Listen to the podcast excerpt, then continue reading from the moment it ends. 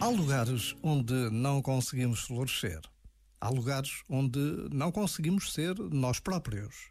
E se ainda ali permanecemos, então identifiquemos o motivo. Pode ser porque obtemos um benefício inconsciente do qual somos reféns. Pode ser porque ainda precisamos de ficar nesse lugar para aprender, amadurecer, fortalecer. Ou então, esse lugar não é realmente para nós e esperamos apenas o momento certo para sair. Um lugar pode ser confortável ou desconfortável. Não é esse o critério. O que precisamos é de lugares de verdade, daqueles que nutrem, constroem e levam. Todos os outros são não lugares. Já agora, vale a pena pensar nisto.